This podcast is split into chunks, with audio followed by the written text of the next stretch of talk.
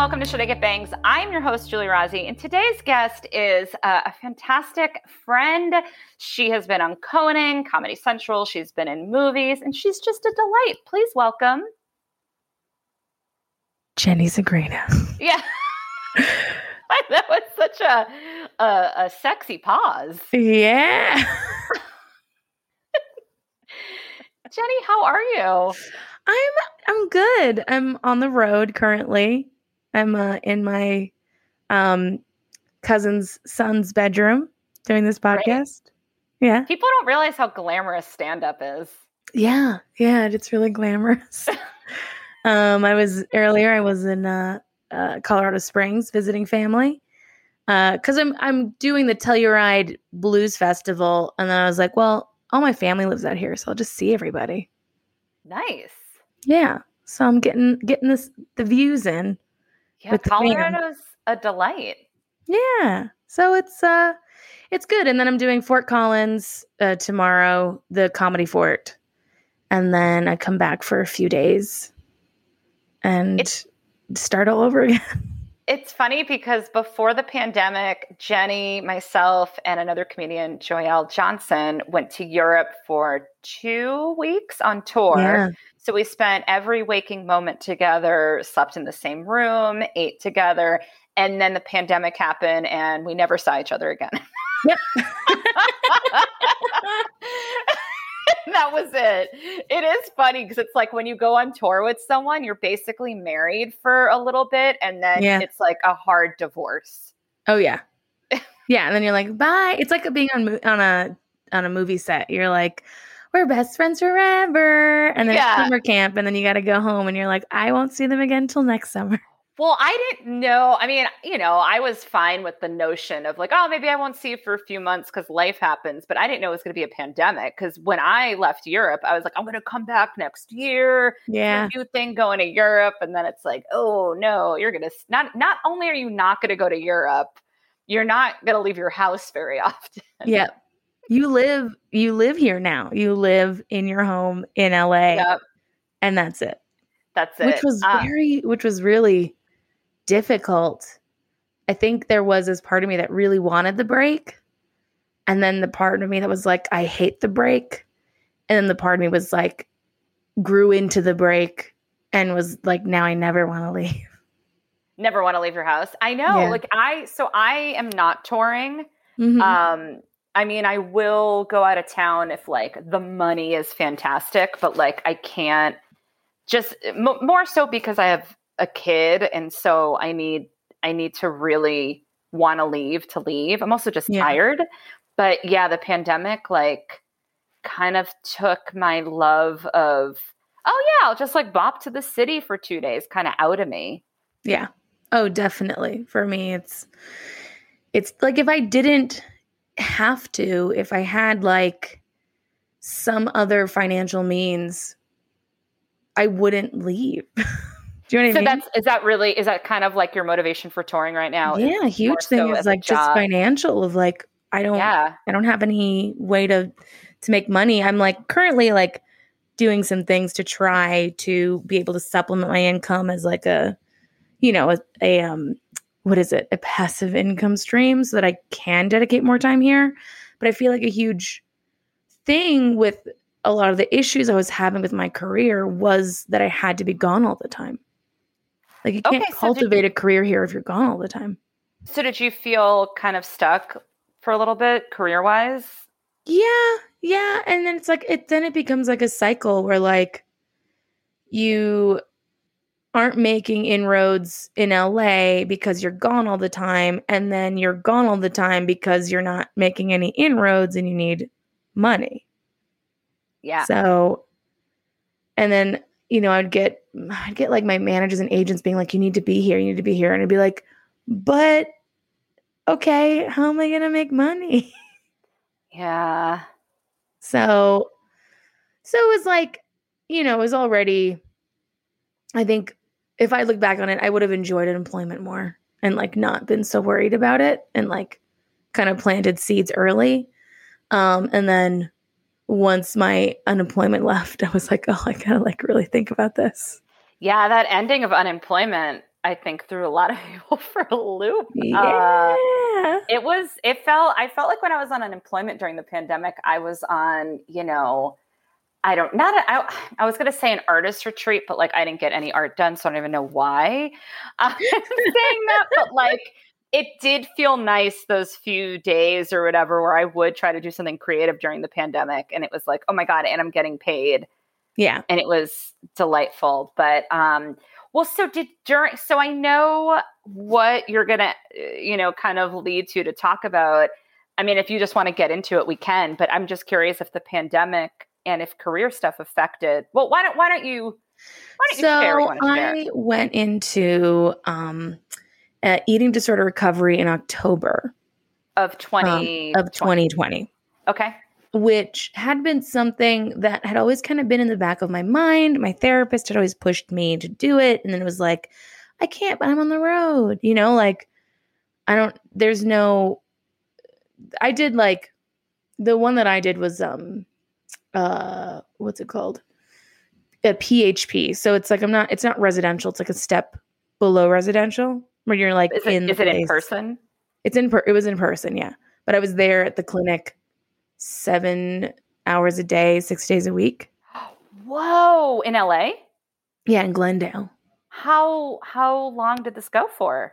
So it was like a month and a half was that and then as you go further it tapers so you go like um 5 days a week and then you start going 4 hours a day 5 days a week and then it's every other day and then they discharge you.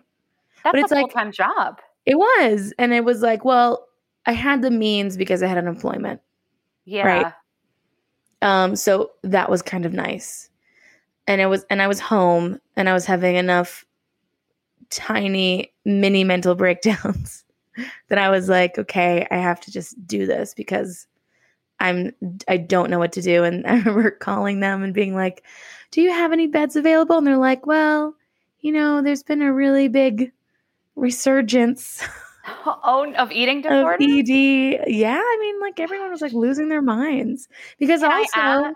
Oh, go oh, uh, well, but there's also like there was rampant fat phobia in like of course we already had it to begin with, but then there yeah. was like a another huge amount of it because we were all more sedentary. So then everyone was like, yeah, you know, it was like satanic panic, but with getting fat during the pandemic. Oh my! I didn't even think of that. Of like sort of all the the people being like, "Oh, I don't want to gain the pandemic 15 or whatever," and it was like, I can't believe that. I mean, listen to each his own, but I'm like, that is truly the last thing. Oh yeah, that was like the last thing on my mind. Yeah. Well, it wasn't. It was the first thing on my mind, oh, which is why I went into therapy. Wait, can I ask? Um, can I ask just to clarify for anyone listening? Because I yeah. think people think eating disorder. You know, there's the there's the top two, yeah. The top two, the anorexia and the so bulimia. There's, there's the cute one, the anorexia. It's so cute. They're so tiny. Um, and then there's like the grotesque bulimic, uh, bulimia nervosa, just like, uh, you know, not a, like, uh, I was just like my past, I'm open about it. I was, I was bulimic for like 14 years, 15 years from like age 14, 15 to 30. Um, and then I just like stopped when I was 30. I was just like, no, I don't do this anymore, which is weird. I know that's just weird. That's like not how recovery is ever. So I, don't ever. happen to me. Did it? I was bulimic for about four years, five years. No, mm-hmm. I'm sorry.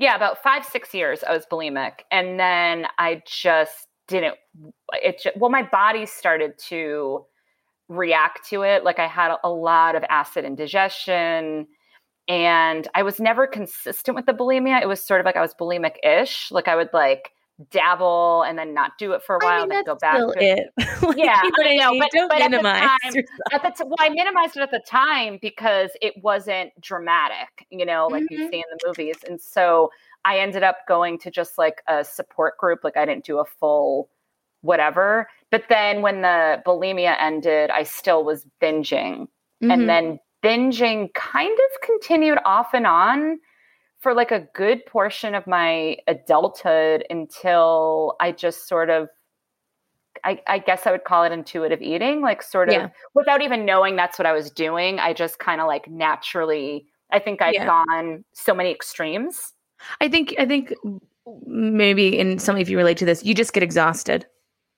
Yeah, I just like got exhausted of uh, it, it's amazing. I mean, I, I don't want to say it's as simple as I'm going to make it sound, so I apologize if this sounds insensitive, but there is so much truth to when you learn tools to relax and manage your anxiety or depression or whatever it is, your body will co- cooperate with you more. I, th- I yeah. think, at least that's what I've found. And again, it's not as easy as like, cool, I'll just stop being anxious. You know, it's not yeah. that easy, but your body isn't going to work with you um, when you are being abusive toward it, you know? Yeah. Um, but anyways, I'm sorry. I, I felt like I interrupted. No, so no, no, you didn't. In- you didn't. But it's, it's the same thing where it was like, I just, one day was like, it was affecting me and, and it had been affecting me for a bit and I just kind of ignored it. Like I remember in college going one time. So I used to do a lot of medical studies to make money. Okay. And there was one specific where they they checked my heartbeat and they were like, "You have an irregular heartbeat." And I didn't really think anything of it. I was like, "Oh, that's how unique. That's so unique." But that's a that's a sign of bulimia is like irregular heartbeat. Shit. Yeah. And then like I started like when I was 30, like I was trying to sing more and I couldn't sing. I couldn't sing without pain. I couldn't talk without pain. And I was like, this is my voice. Like this is damaging the thing I need the most. Yeah. And so I think there was that thing where the pursuit of comedy and, and my career suddenly became more important, at least in that regard. Right. Yeah. That if I don't have my voice, I don't have my job.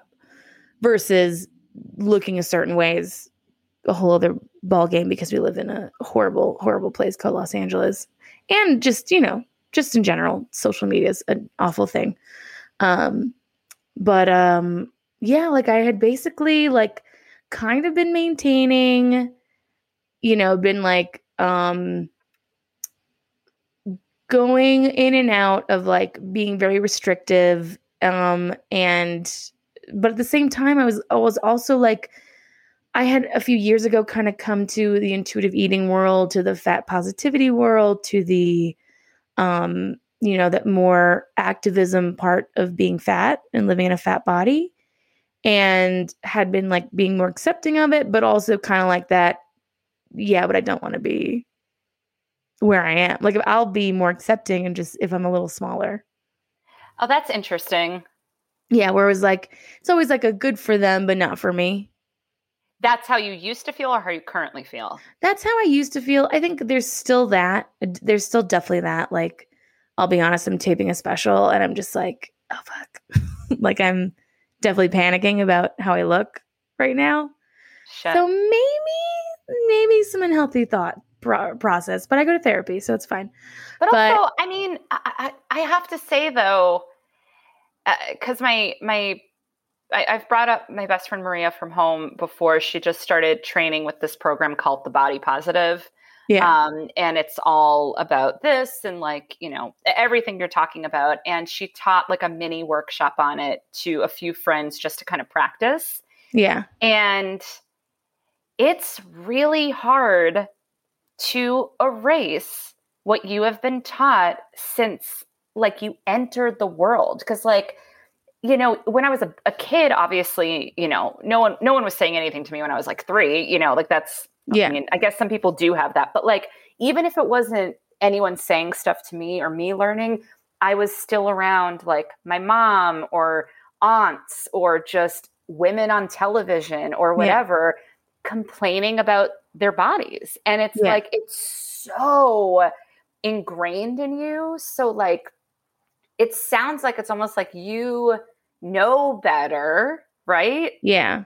Well, but I like, know better, but it's also like the promises are still there and I have been smaller and I do I do know notice a difference. There's and then compound that with aging. Yeah. So like I'm in a body that's changing in many ways and I just think that like I couldn't I just like couldn't handle it because then you're yeah. home all the time. And also, too, we're on Zoom.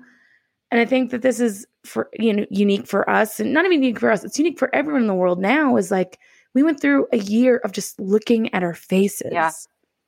constantly. Yeah. I have a job right now that's on Zoom from home. Mm-hmm. Uh, and and then when when this it's like a online project and and then I'm going to be talking to a teleprompter from home. So it's my face four or five hours a day. Yeah. And and I have it's taken a while for me to like my face, you know, because I'm yeah. a human and a woman. And man, this is uh gosh, I was noticing a lot of things about my face today at work and yeah. it, it, it's it's in, it's not normal to look at your face for that many hours. No it's like like all it would be is if 70 years ago people just looked in the mirror for five hours. Yeah that's like that's a wild concept. like talking in the mirror to yourself. The only time i've ever really one time i i was back in the early 2000s i was on ecstasy my roommate who I'd done it with went to sleep and I was like awake and like fucked up still. And they always say like don't go to the mirror when you're like tripping, but I did. Mm-hmm. And it was it was a whole journey of like hating myself, loving myself, seeing myself. Like it was oh, like yeah. you know, it was a lot of things. But um I've done that on mushrooms. yeah, it's naked in front of a mirror being like, Yeah.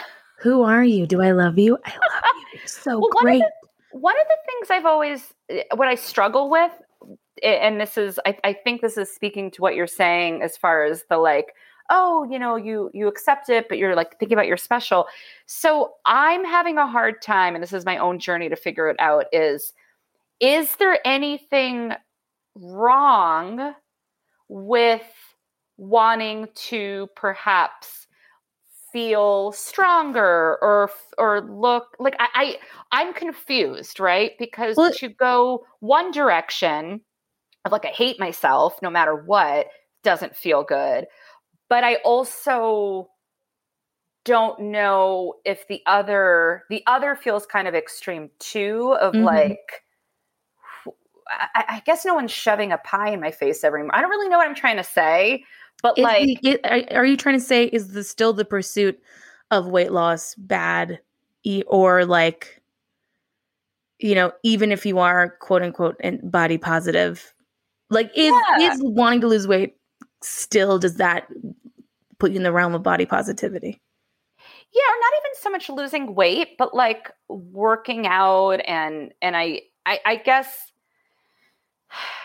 it's so fucking complex. I don't even know how to verbalize my question. So here, here are things that I would ask you. Okay, yeah. on this journey, and there are things I have to ask myself. Would you do the action if there was no change? If there was no result? If there was no result. So let's say, would you go to the gym and pump iron if you knew that you wouldn't lose weight and you wouldn't, your body wouldn't change? Can the change be feeling stronger? Well, like you won't see any physical strength changes, right? So like I think I right now I'm doing a twice a week boot camp. Yeah. And I love how I feel after and I think this is one of the first times in my life mm-hmm. that how I feel is having a bigger impact focus on me than how I look. Then I think that that is that's an important aspect of it where like if you are like, I hate doing this thing, but I see muscles or whatever, and that strokes my vanity of like, you know, being stronger than uh, other people. That's one thing versus like, you know, if I went and biked every day for an hour, but there would be no change in my body at all. Would I still do it? Yeah, because I like biking I like yeah. hiking. I like being outdoors. And yeah, my body's not going to change, but I feel good.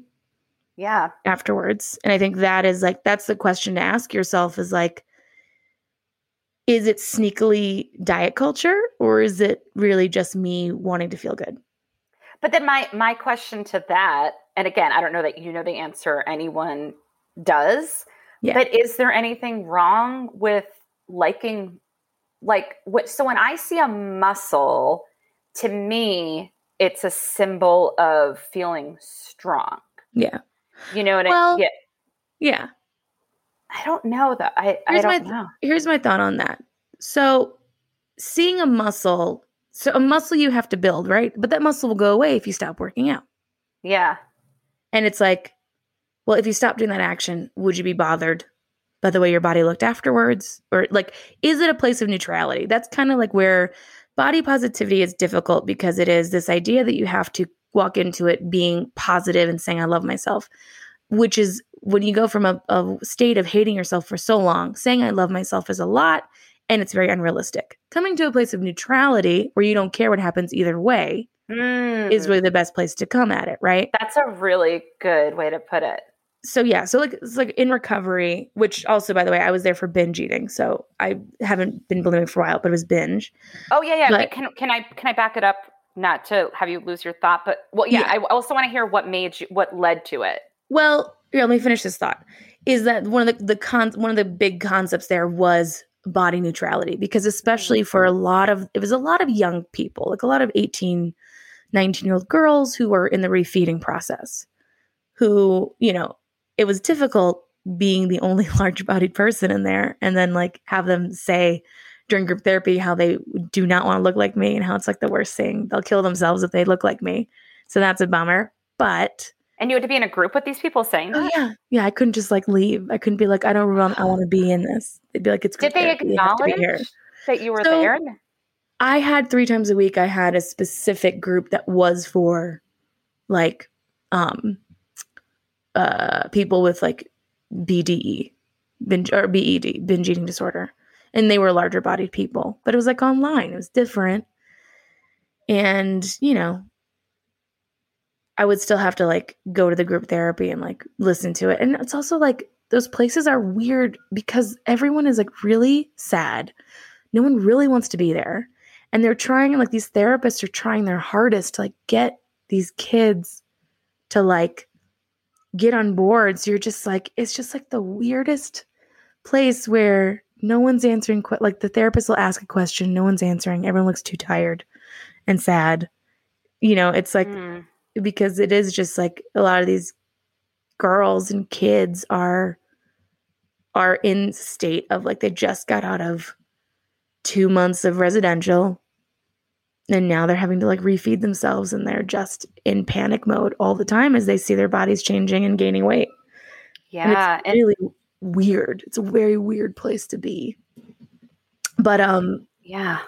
But like to to the point of like of what I was saying beforehand is like um hold on a second. My mom has called me like twice. Let me just make sure. Oh no, I don't know what that is. That is not a that is not anything. Um you know, it's like neutrality is the most you can kind of hope for because it's like it at least lets you move through the day. Yeah. Whereas like hating yourself is is going to stop you from moving in any way. Like just moving through life. And then body love is so like far away from what most of us have been taught or can even achieve. And body positivity has been co opted in such a fucked up fashion by, you know, it's okay to like be skinny and body positive, which is like fine, but also this movement wasn't made for you. Like this movement well, yeah. was made for larger bodied, marginalized people. And it's like also it's, yeah like my my friend who who trains through it's called like the body positive so that's an organization it's mm-hmm. not the same as hashtag body positive because yeah. the thing with hashtag body po- like listen and this is not to say that every like hashtags are a marketing tool you know what i mean and like of course sometimes what you're marketing is your message and you want to reach out to people and you want to connect with people and that's totally fine like i hashtag this podcast mental health because it is a mental health podcast. Like I'm not like trying to be sneaky, but yes, you're right. Like there is eh, I, I I, I, and maybe this is just me being an old woman, but like I find sometimes I go online and I'm like, sometimes it feels like genuine body positivity, and sometimes it feels like an excuse to get a hot pickup. And yeah. is there anything wrong with that? No. It's just like a lot. It's just a lot. I don't know what I'm trying to say, but it's like, you know, if you want body neutrality or, or, neutral feelings about it, the internet isn't always the best place to go to find neutrality no. because what gets rewarded online is extremes. Yes. And I think I think too is when Weight Watchers uses body positivity in their ad campaign, it's it's turned into it's turned into bullshit.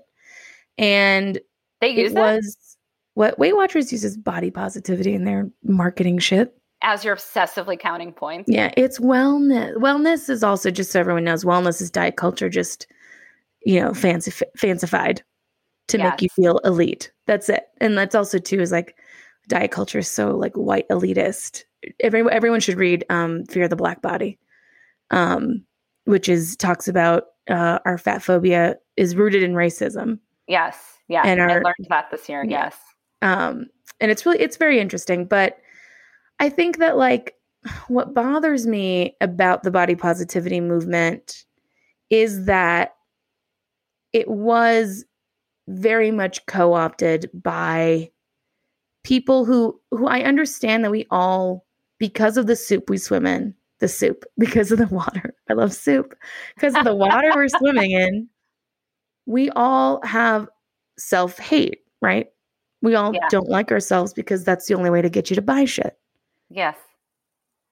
But someone who has lived in a thin body does not know what it's like to live in a larger body and the stigmas and the marginalization and the fat phobia and just the daily struggles of being a larger body. And for them to say, like, well, I don't like myself. People say that, like, I should eat more. It's like, it's insulting to me to be like, mm-hmm. okay, well, no one's ever denied you a job and said that you were too small to do the job.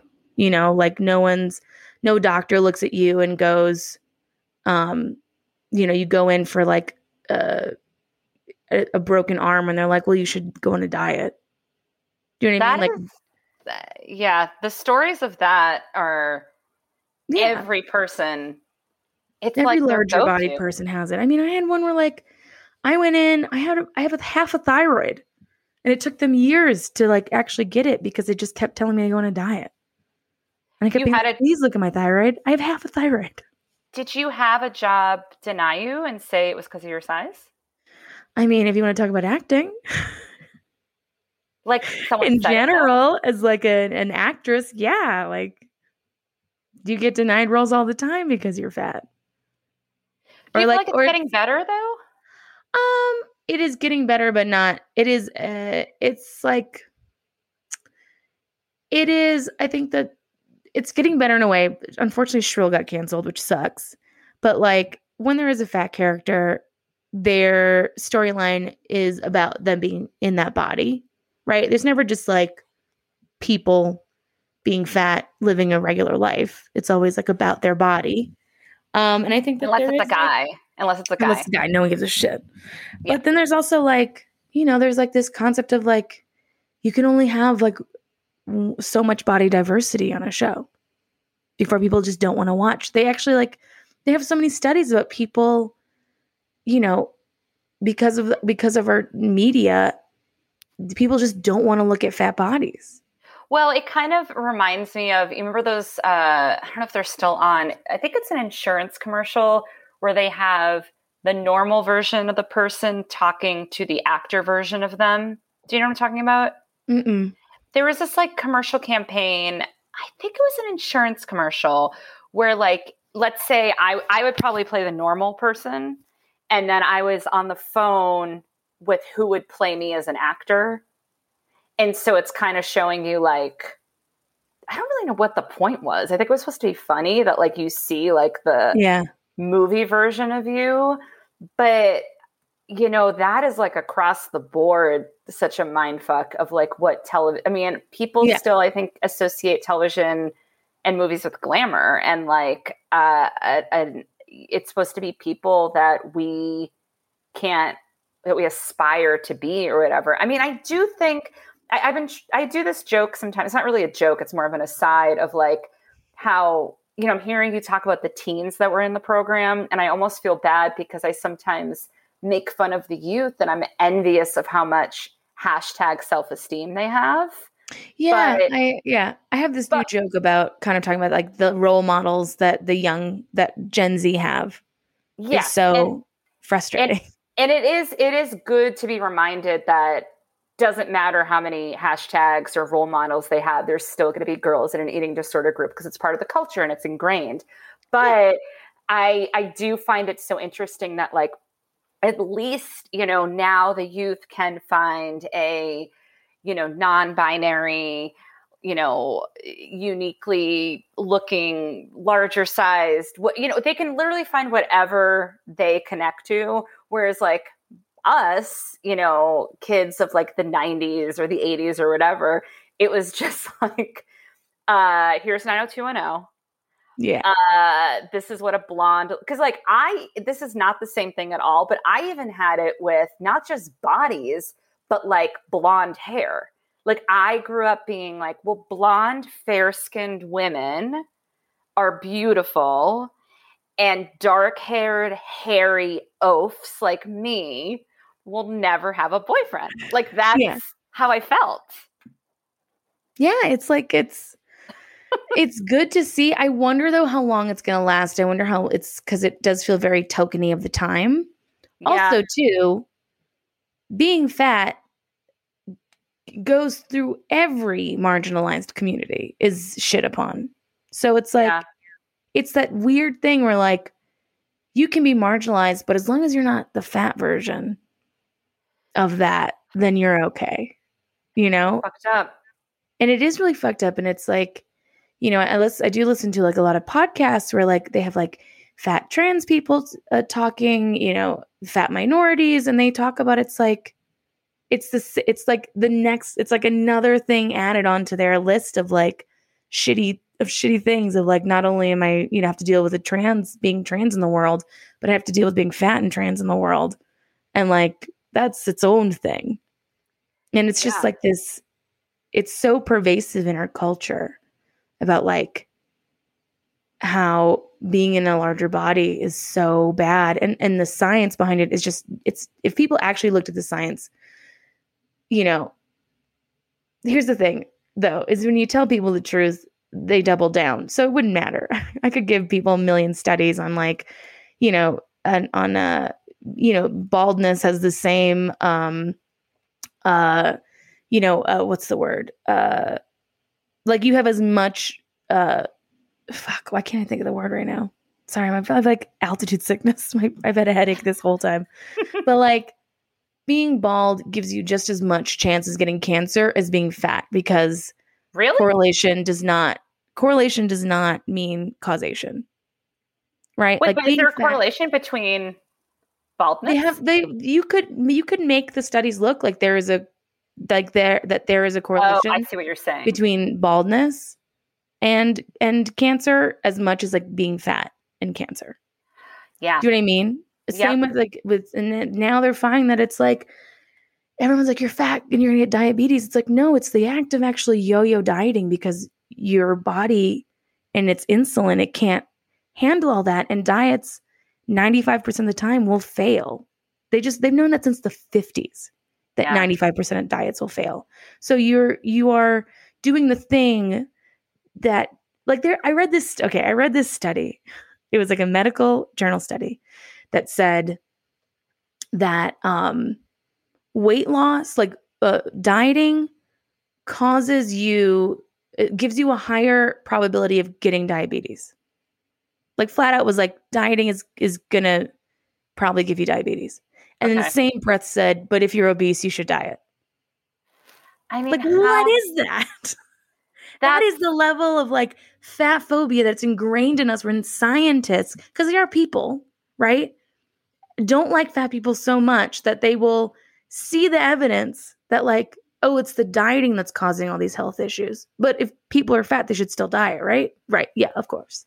Well, it feels very lazy. Yeah. You know what I mean? It's sort of like the equivalent of going to the school nurse and you being like, I don't know, I I'm I have diarrhea and there's like here's a band-aid. You know what I mean? Yeah. That, that that's and I'm not shitting on school nurses. I'm just saying like when somebody doesn't know the answer, it feels very lazy. It's like a doctor being like, "Oh, well, what's the easiest thing I can see?" Yeah. Well, it's your weight. You know what I mean? Because it's going to yeah. take work for them to do to to dig beyond just what they physically see. Yeah. Um, yeah, and that's and that's like that's the other thing is like you can't they're like skinny people also have health problems. Thin oh, people oh, yeah. also get cancer. But when a thin person goes to the doctor and is like, I have a pain, they will they will react. And then as a fat person, you say, I have a pain, they they don't think you're gonna follow their orders, right? Because they always say diet and no one does, right? Yeah. Because it's impossible. So they think that like fat people are harder to work with. They actually tend to be very um dismissive of fat mm-hmm. people. Like they get treated differently. So then no one goes to the doctor. And then people are like, well, all these fat people are dying. And you're like, well, maybe they're not going to the doctor when they actually have a health problem because yeah. the doctor doesn't feel it's not a good place for a fat person. Yeah. It's like all these things. And this is again, this has nothing to do with the recovery. It's just like all this shit that you learn. And then you feel, and then you feel like you're the emperor's new clothes. You feel like I, I feel all the time, and I try to do this stuff in my stand up but I feel like I am the kid being like, the emperor has no clothes. And everyone yeah. is like, yeah, he does. And I'm like, he doesn't. Here's the list of all the reasons why he doesn't. And they go, yeah, but you're fat. So we can't trust you. Do you think uh, well so let me ask you this is so okay so you you were bulimic and then so what led you to um, going to recovery now. So were you finding yourself going um, through a strong binge cycle I was during binging a lot. I was okay. binging a and lot. And did that come in waves throughout your life? It came in waves. It's always been like coming in through waves, but being home, it was like getting way worse. I was gaining weight. Like I could feel it in my clothes.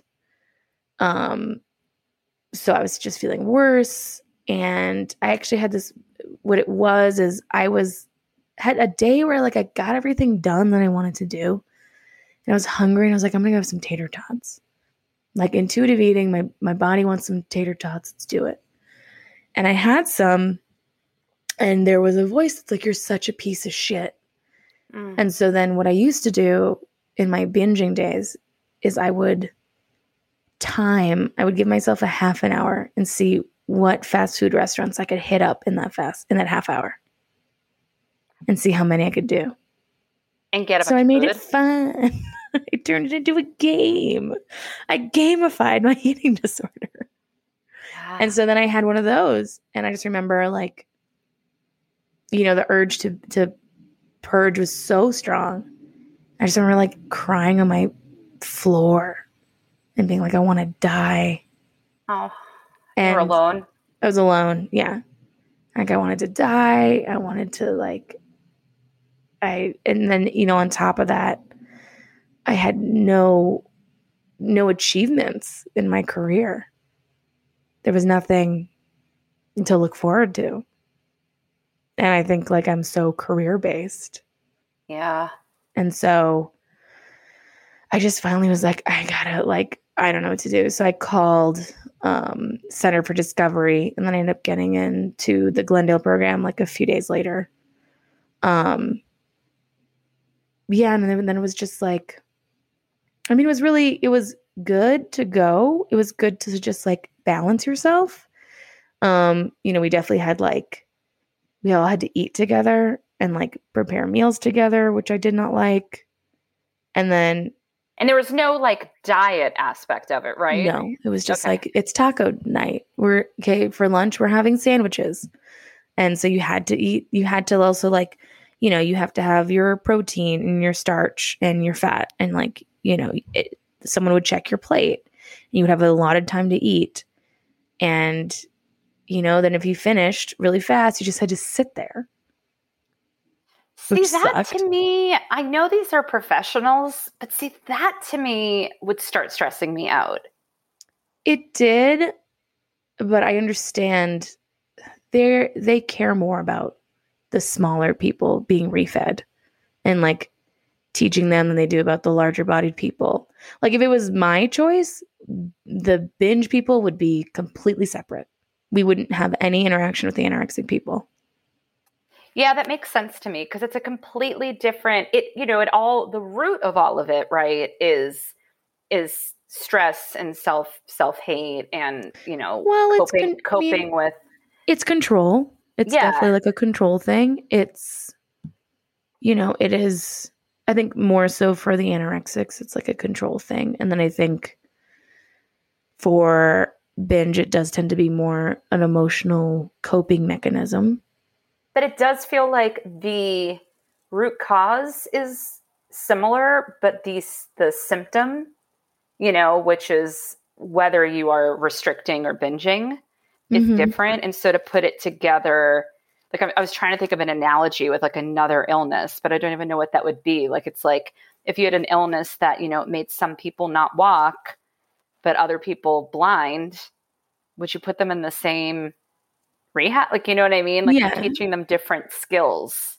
Yeah. And it's like some of the, sk- the skills were, you know, DBT skills, which are mm-hmm. just like, you know, because a lot of us have black and white thinking so trying to like find gray in a lot of our thinking um you know the therapies were fine. It was just like you know you're in with a new person. I went to therapy like twice a day or twice a week. Um and the person was younger than me which i was like this feels so weird. So it's just like for me i may not have gotten the most out of it but i did get a reset. I got a reset and i got okay. I've got some control over my feelings and over like a more routine in my day because when I just been home for months with no routine. So you, that was good. If anyone is listening that struggles with binge eating disorder, I mean, I guess you can't, you know, not all programs are the same, but would you recommend a program like you did, but perhaps one that is a little separated? Yeah, I would. I would recommend definitely, definitely going in person. Because uh, then we did in the mid in January switch to online because we had that huge surge, and it's like nothing got done. I just would fucking mute my Zoom and like work yeah. and like work on shit. I didn't care. Um, and part of recovery is having people with you that get it especially yeah. especially being fat having a system of people who get it who understand what it's like because it is really it is like I don't want to make comparisons but it is a very unique struggle that that everyone that's been marginalized can also relate to but then also only fat people understand i guess is the best way mm. to put it is like I have uniquely fat person experiences that no one else is going to understand. Yeah. So being with other fat people helps a lot versus having to main like just, you know, you're still because when when I was with the smaller people, I'm still catering to them and their sad feelings about possibly getting fat. Yeah. Well, I, you know, you know when I, I, I, think it's the same thing, but it might not be. But when I was in this uh, support group, it was some of the people were bulimic and some people were bulimic and anorexic. Mm-hmm. And I found myself minimizing some of my struggle because at least I was eating.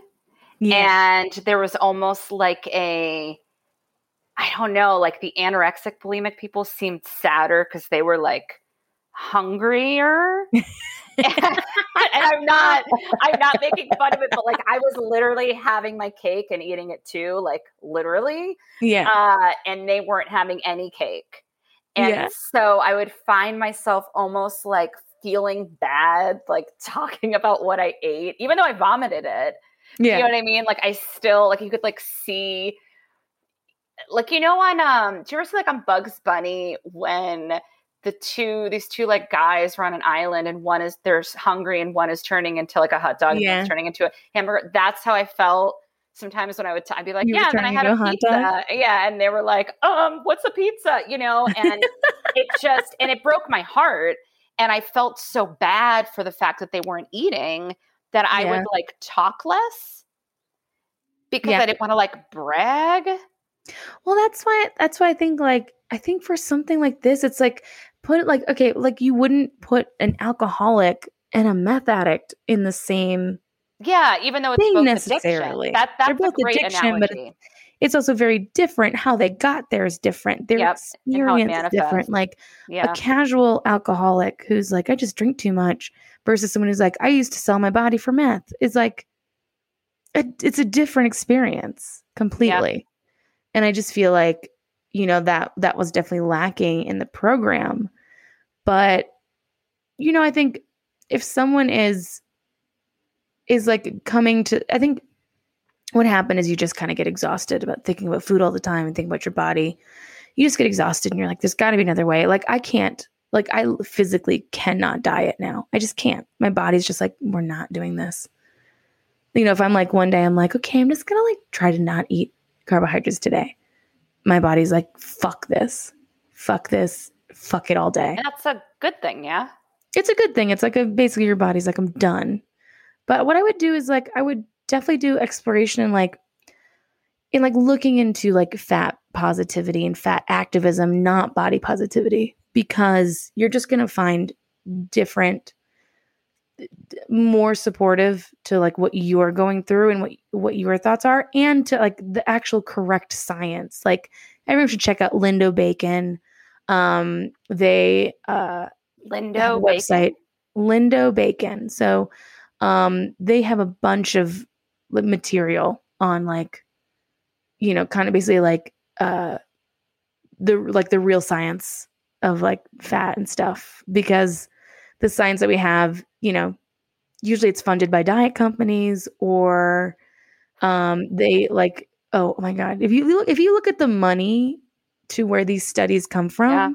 it always leads to like a diet company I, or like, I mean, if you think about like um the in the 1990s, the BMI changed overnight.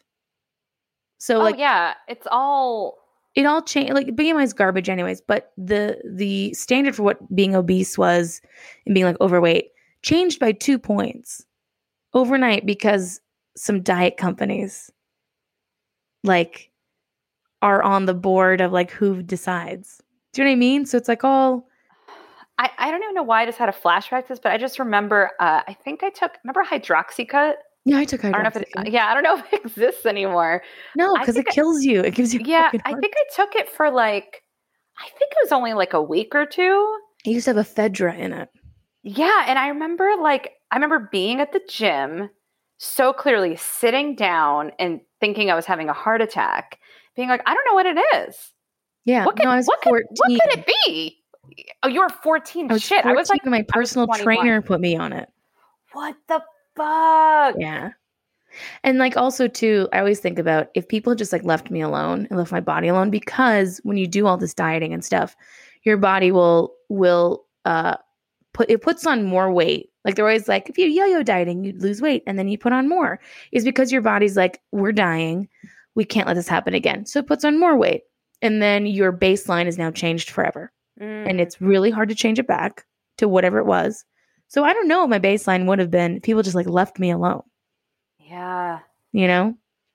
And so like I would just say like if people are want are ready to do this journey, it's a it's a shitty journey to do because it is a journey of like being ostracized by society and by your friends and by your family um, who like don't understand it and think you're crazy for like not wanting to diet anymore or like you know what I mean? Like it's and there are times when I have to walk away from like conversations with friends because I just it's it's such nonsense.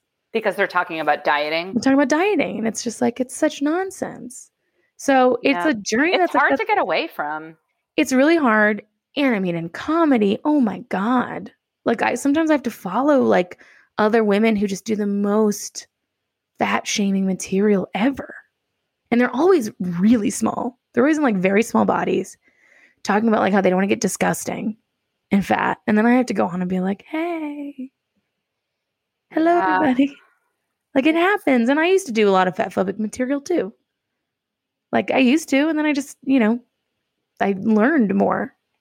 I mean, and I think it's found, I mean, I know you're on this journey and you'll probably be on this journey for forever. Forever.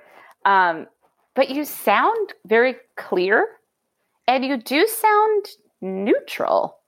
I'm I'm at I'm more angry. I'm angry. Mm-hmm. Is and I'm at the angry part of recovery, which I think a lot of people go through, is you get angry yeah. because you get mad at you get mad at like the time you've lost. You get mad at like what could have been. And then you get mad that like the promise of what weight loss was gonna bring me isn't real. Ah. Uh. And that's the bummer is like the promise of like this great life it's not it's never going to happen unless I want to like go back and like really disordered eating. But isn't that but you know what unfortunately I feel like that is the truth for so many things cuz like I think a lot of us have gone through phases of, well, if only if only I was this, if only I lost this amount of weight, I'd be happy. If only mm-hmm. I booked this job, I'd be happy. If yeah. only like this person liked me, I'd be happy. Like there's always this if onlys. And again, there's nothing wrong with you know, wanting to have a relationship or wanting to have career goals or whatever it is or but the if only mm-hmm. is it, it without fail maybe not immediately it is always a colossal disappointment it is yeah. always like because then you just want more and then it's never enough and it puts you in this cycle of like well because there's always going to be more to have and that you know what is it that that yeah. that's capitalism that's that's this you know never ending cycle and it it's true it's like the if onlys i hear you like i when i find myself because i used to find comfort in counting calories and fat because i numbers soothe me it makes you feel mm-hmm. in control and like i i remember when i er- erased that habit or, or uh, you know as much as possible i like missed it like i remember i missed bulimia i missed all i missed those things because they were like my security blanket and well, then like, yeah and yeah. keep you miserable i think the thing that people don't really think about is those things are really comforting and especially for me the act of throwing up into a toilet erased all my anxiety in oh, one yeah. swoop. It was just gone. Oh. I didn't feel bad about what I ate. Yep. I felt satisfied. My body felt, felt good. good. My body felt good. I was like, oh, I got rid of the the, the sin. It was like taking and then that's gone. Poop. Yeah, and it's gone out of your mouth. Yeah, it was a mouth poop. it was a mouth poop. My but teeth then, were like rotting. Yeah, no, I'm I had loads of problems. I to, to this day, like I have to see a pelvic floor, floor specialist because I fucked pel- up my pelvic floor. Really? From all from just like the pressure of like, oh fuck. Yeah. And my I remember my, my therapist was like, she's like, oh, you used to be bulimic. This is really exciting. I was like, why? She's like, well, I've always wanted to work with someone with an eating disorder to explore this. And it's like, yeah, it's like legit my pelvic floor is so tight from years of that. Years of also sucking in too, which a lot of women do. Oh, suck in all yes. the time. And it, it's so bad. I just learned recently that sucking in is really bad for your digestive system. Yeah. And you don't breathe. Like you breathe from your stomach, and we're all just like chest breathers, just stressed out, pissing when we cough, chest breathers. We cough. I piss when we cough. I cough now. I got. I guess it's that, but also having a baby will make you piss when you cough or sneeze. Yeah, so.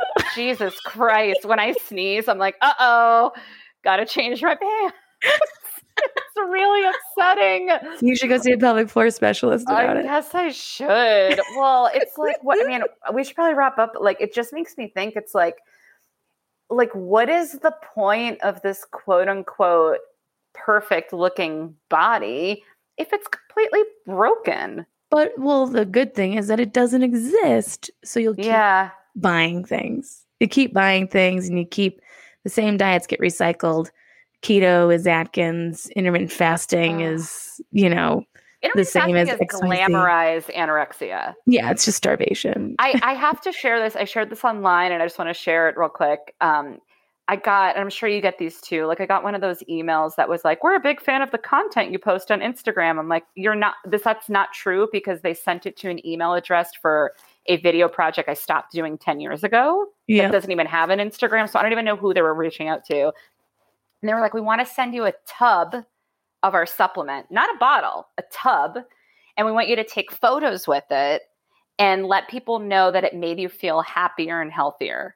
How much would this truck cost? Oh my god. And I want to write back and say something fucked up because I'm just like, oh, like people say yes and then they write these long posts that are like this pill changed my life it helped me lose all this weight and now i'm perfect and beautiful and i have don't have cancer and my my depression disappeared and it's like it's all fucking sales like that's not to say that like you know, I'm I'm not I'm not shitting on all wellness and all whatever, but like you should shit on all wellness. hundred percent think you should shit on all wellness. To have like to ask me to lie and say a product I've never taken or heard of made me not only healthier, but happier. Like, how can a capsule? I mean, I guess my Zoloft makes me happier, but like, you know what I mean? Like a pill doesn't make you happier. My Zoloft makes no. me happier with therapy and with lifestyle change. You know, it's I, I don't know. It's just it, it was such a fucking reminder of like if I'm getting emails like this and like I am, you know, an average comedian with like an average comedian's following, I can't even imagine the emails that like legit influencers in the big hat in the field with the yeah. pumpkins are getting on a daily basis being like if you drink this tea you'll find a husband, you know, and it's so dangerous. And I just want people to remember that, like when you're when you're scrolling, uh, it's all fucking business. Yeah, it's all business. Yeah, it's all, and I think that's that's one thing that I think we need to tell, especially the young people. It's all fake. It's all to get you to buy stuff. All of it. Don't fall for any. All of it. It's all. All of it. All my posts are just to get you to listen to this pod. Yeah, it's all to, to, sell. To buy my thoughts. To buy th- these thoughts are free. So free thoughts. Free thoughts. Uh, Jenny, this was absolutely delightful. Um, I feel like it was more serious than I wanted it to be, but who it's cares? Fine. But this is fine. that. That's what I love about this show. Is I I tend to have I've had a couple non comedians on, but I usually have comedians on just because I know that there can be some lightness to it. But I also think it's important for people to hear comedians talk about stuff that's not always fucking funny. I mean, yeah. you know, you can only do so many bits.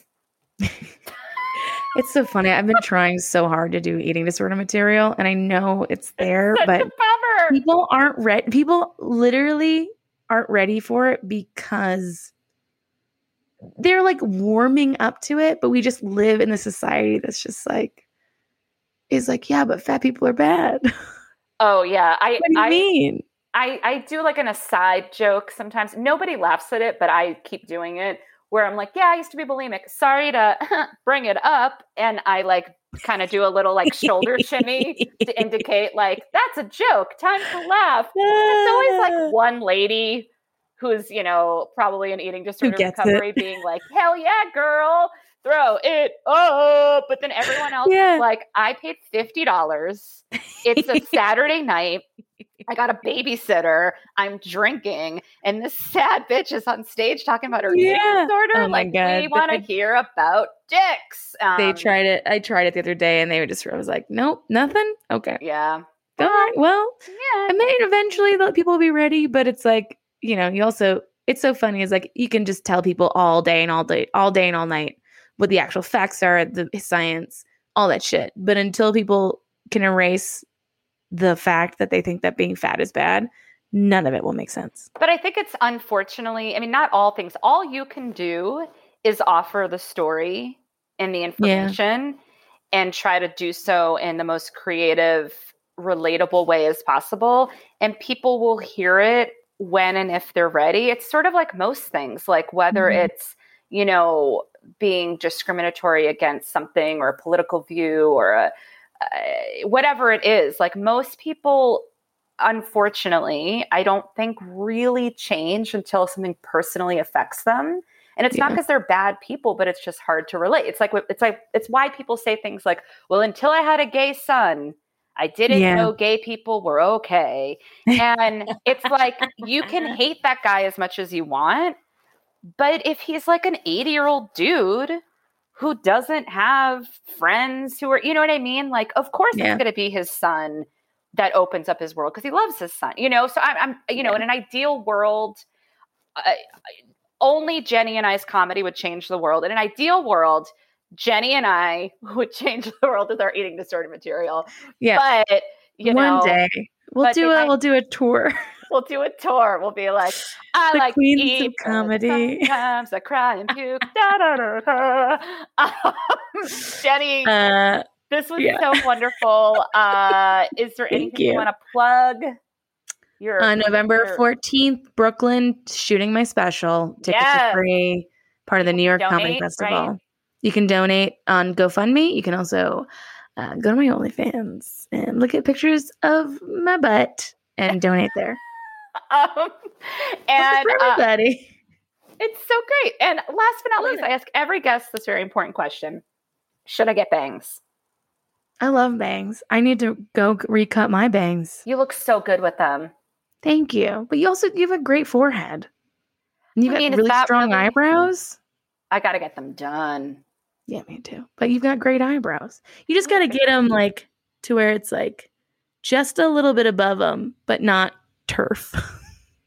Talking about your body changing, I have uh, I have it filled in right now, but I now have a bald spot across one of my eyebrows. Oh my god! Yeah, it's from pregnancy. The struggle is real. I get Botox here. I mean, I have to go get it again. You oh get Botox. All right, it's gonna you, we're gonna go down covering it. Um, no, I like it. You know what? Too, it just I stop frowning, and that kind of like makes me feel better endorphins wise because I'm not frowning all the time. My God, that's so cute and insane. I love it. Jenny, thank you so much. Thank you. Bye. Bye. Love Jenny. Uh, love talking to her. If you want to support her special that she is producing um, in November, you can go to her GoFundMe. I'll put a link. I believe it's GoFundMe. I'll put a link to her her crowdsourcing uh, project in the notes of this podcast. Um, and also just two other quick resources um, that I want to mention. I believe I've mentioned these before in the show thebodypositive.org and intuitiveeating.org. Both of those are a good place to start if you're interested in some of the stuff that Jenny and I were talking about. And it's a, you know, it's a complex issue. It's, you know, with a lot of the stuff that I feel like we've covered on the show, uh, they're very layered things, uh, very personal things. People's personal experiences come into play. You know, years of education and miseducation and all that stuff. So, you know, if you listen to an episode like this or, or any of the episodes, you know, about any array of issues that come up and it doesn't resonate with you, um, that's okay. Uh, you know, we all have different experiences. My goal is to just, you know, bring light and, and share different people's experiences and hope that, you know, some of you relate. And even if you don't relate with the issue, uh, I hope you can relate to the feelings because isn't that what life's all about, right? We're just, we all have different experiences, but the feelings, we all feel the feel. We all feel the same. We all feel the feel. We all feel the same feelings, you know, just from different experiences. Um, yeah, that's it. You know what I'm about to say. I'm about to say if you enjoy the podcast, please rate, review, and subscribe on iTunes or wherever you listen to podcasts Spotify, Stitcher, uh, all the places. Uh, wherever, wherever you can give me the most stars and say a nice thing in the comments, I will I will be so grateful. Um, and I'm grateful for you. Thank you so much for listening to the show, and I will talk to you next week.